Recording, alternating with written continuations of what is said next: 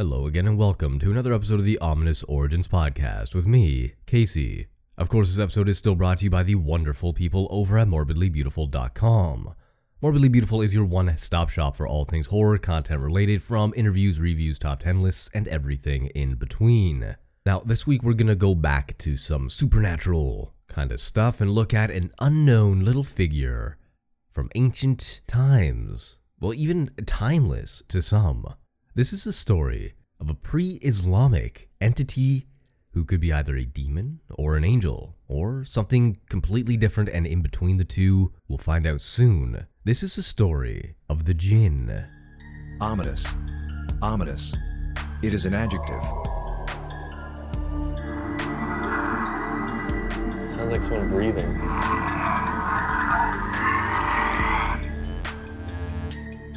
Ominous.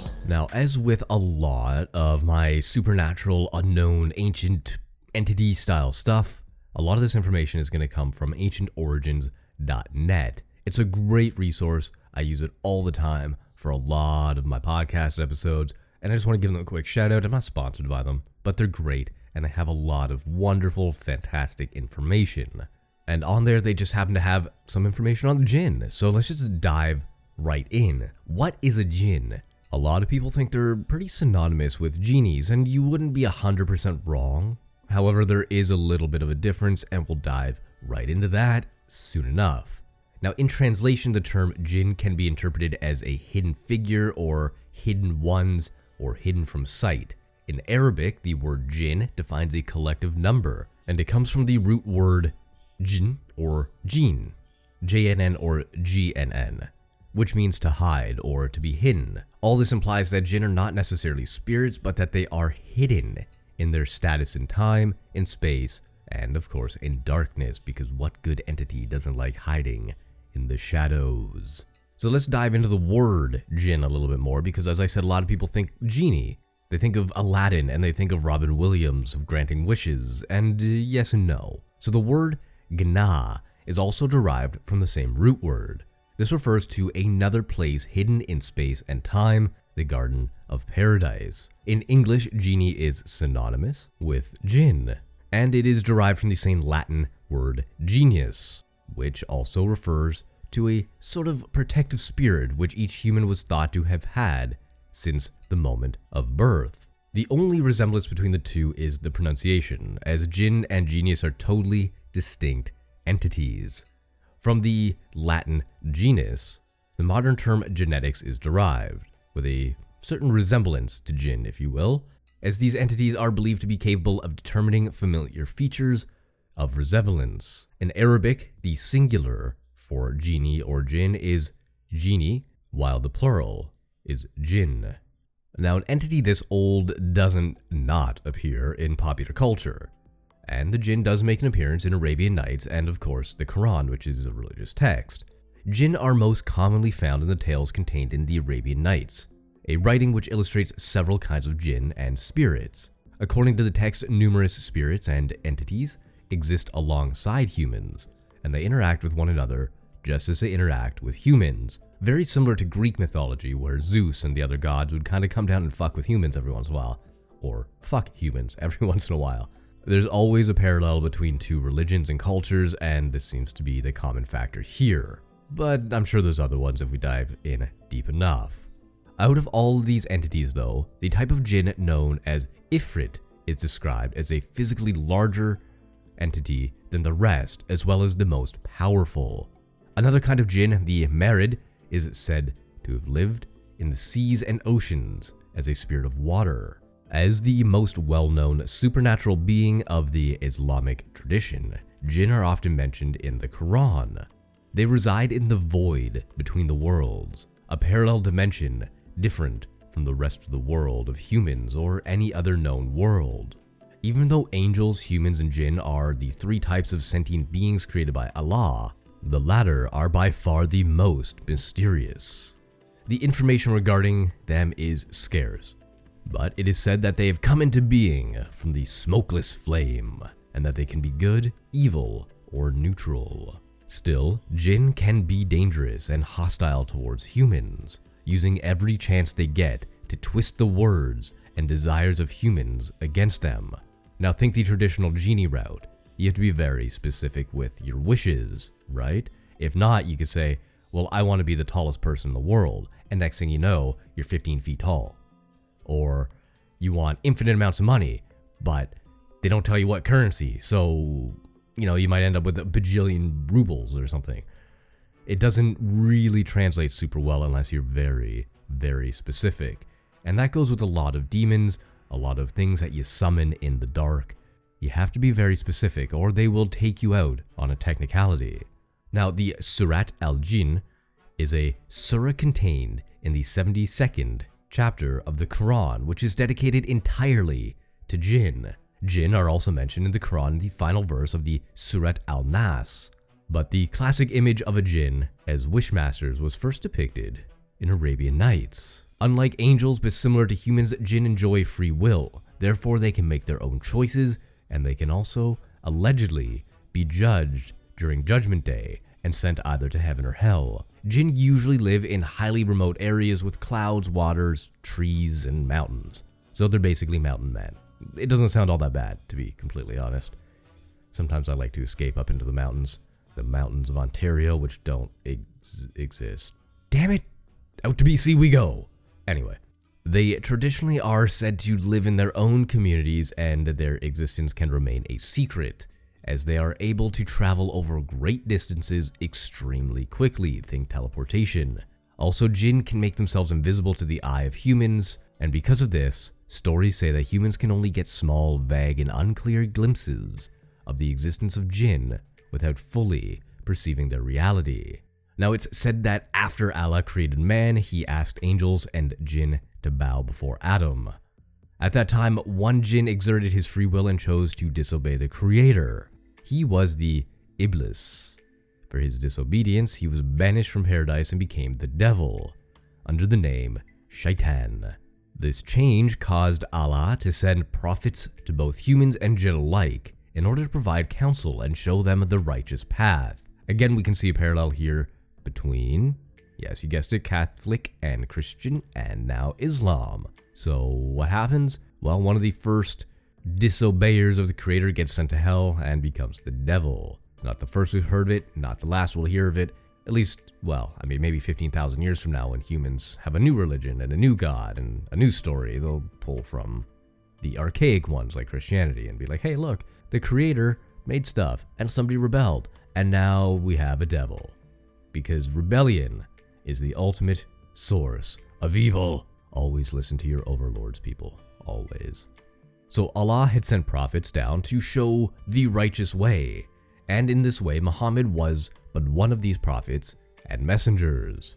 One of the differences between Christianity and Islam is that the Bible constitutes the Word of God sent through the apostles, while the Quran is considered to be the Word of Allah Himself.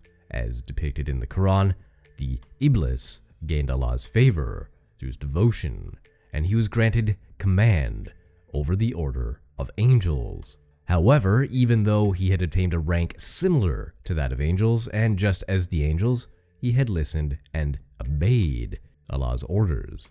Iblis refused to bow before Adam while stating, quote, I am better than he. Thou didst create me from fire, and him from clay. That's from Surah 7, Al Arif, Arat 1112. And again, I'm sorry if I butchered any of these names, it's not my intention. I just have a terrible way with foreign words. Anyway, let's continue on. Until the Qiyamah, Judgment Day, Allah and His mercy postponed the destruction of Iblis turned Shaitan. It even sounds like Satan. As for devils, the Islamic tradition states, quote, We made the evil ones friends, only to those without faith. And that's from the Quran 727. In Christianity, Lucifer, an angel, became Satan, the devil. In Islam, Iblis, a jinn, became Shaitan, the devil. See, there's a lot of parallels there. A lot of parallels to draw on. When it comes to the power Shaitan has over man, there are two main aspects which he can exploit. The first is hubris.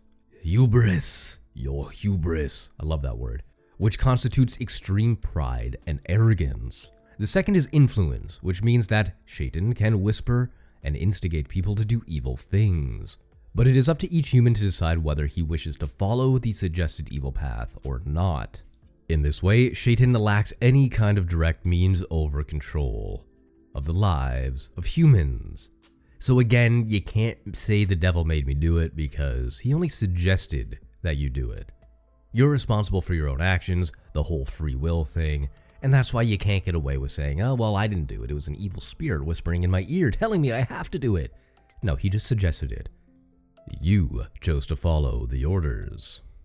His power rests merely at the level of suggestion, balanced by the possibility of choice that is provided by free will. Partly this explains why the name Iblis comes from the root balasa, which means he who causes despair. In addition, the Quran argues that devils and evil, jinn, were created to help sorcerers who are, from a spiritual point of view, very far from Allah. Supposedly, sorcerers can invoke these entities, force them into obedience through rituals and spells, and then send them out to accomplish tasks set by the sorcerer himself, or by those paying for his service. Speaking of which, why don't we take a little look see at just how you summon, or maybe even get, a jinn to come and chat with you for a minute or two? It's not very long, but we'll get into it anyway. Like many other beings, Jinn can either be male or female. Also, Jinn can exist independently, or they can attach themselves to an inanimate object, especially old objects, in which they can reside and use to travel. For example, it was believed that Jinn could become attached to a precious or semi precious stone, such as an opal, or maybe even a jewel encrusted lamp. Aladdin, anyone? No, that one's completely false. That's just fun. You know, rub the genie, he gives you a wish. You know, like Christina Aguilera said, you rub it the right way. Eh? Uh, anyway. In the Middle East, archaeologists have found evidence from the pre Islamic era which suggests that during that time there was no clear distinction between spirits inferior to angels and jinn. In northwest Arabia, archaeological evidence has also suggested the clear worship of jinn. In a region near Palmyra, an unearthed inscription called Jinn, quote, the good and rewarding gods. But despite all the archaeological evidence regarding jinn worship, the Quran rejects this practice, arguing that Allah is the only one who is to be revered and worshipped. And I have a quote here for you from Quran 6 100. But they have attributed to Allah partners, the jinn, while He has created them, and have fabricated for Him sons and daughters without knowledge. Exalted is He, and high above what they describe.